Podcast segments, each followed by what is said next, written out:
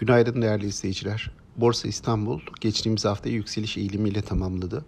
BIST endeksi Cuma günü havacılık ve telekom hisselerine gelen alımlarla %1,3 arttı.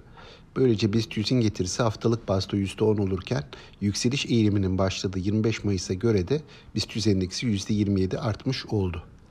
Geçtiğimiz haftanın genelinde havacılık, demirçilik ve perakende ticaret hisselerinin olumlu ayrıştığını, buna karşılık enerji ve çimento hisselerinin ortalama getirinin oldukça gerisinde kaldığını gördük.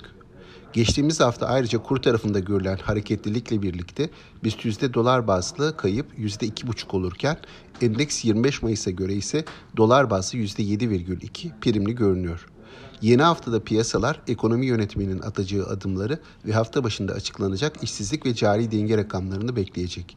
Yurt dışı tarafta ise FED ve ECB'nin faiz kararları haftanın en önemli gelişmeleri olarak öne çıkıyor.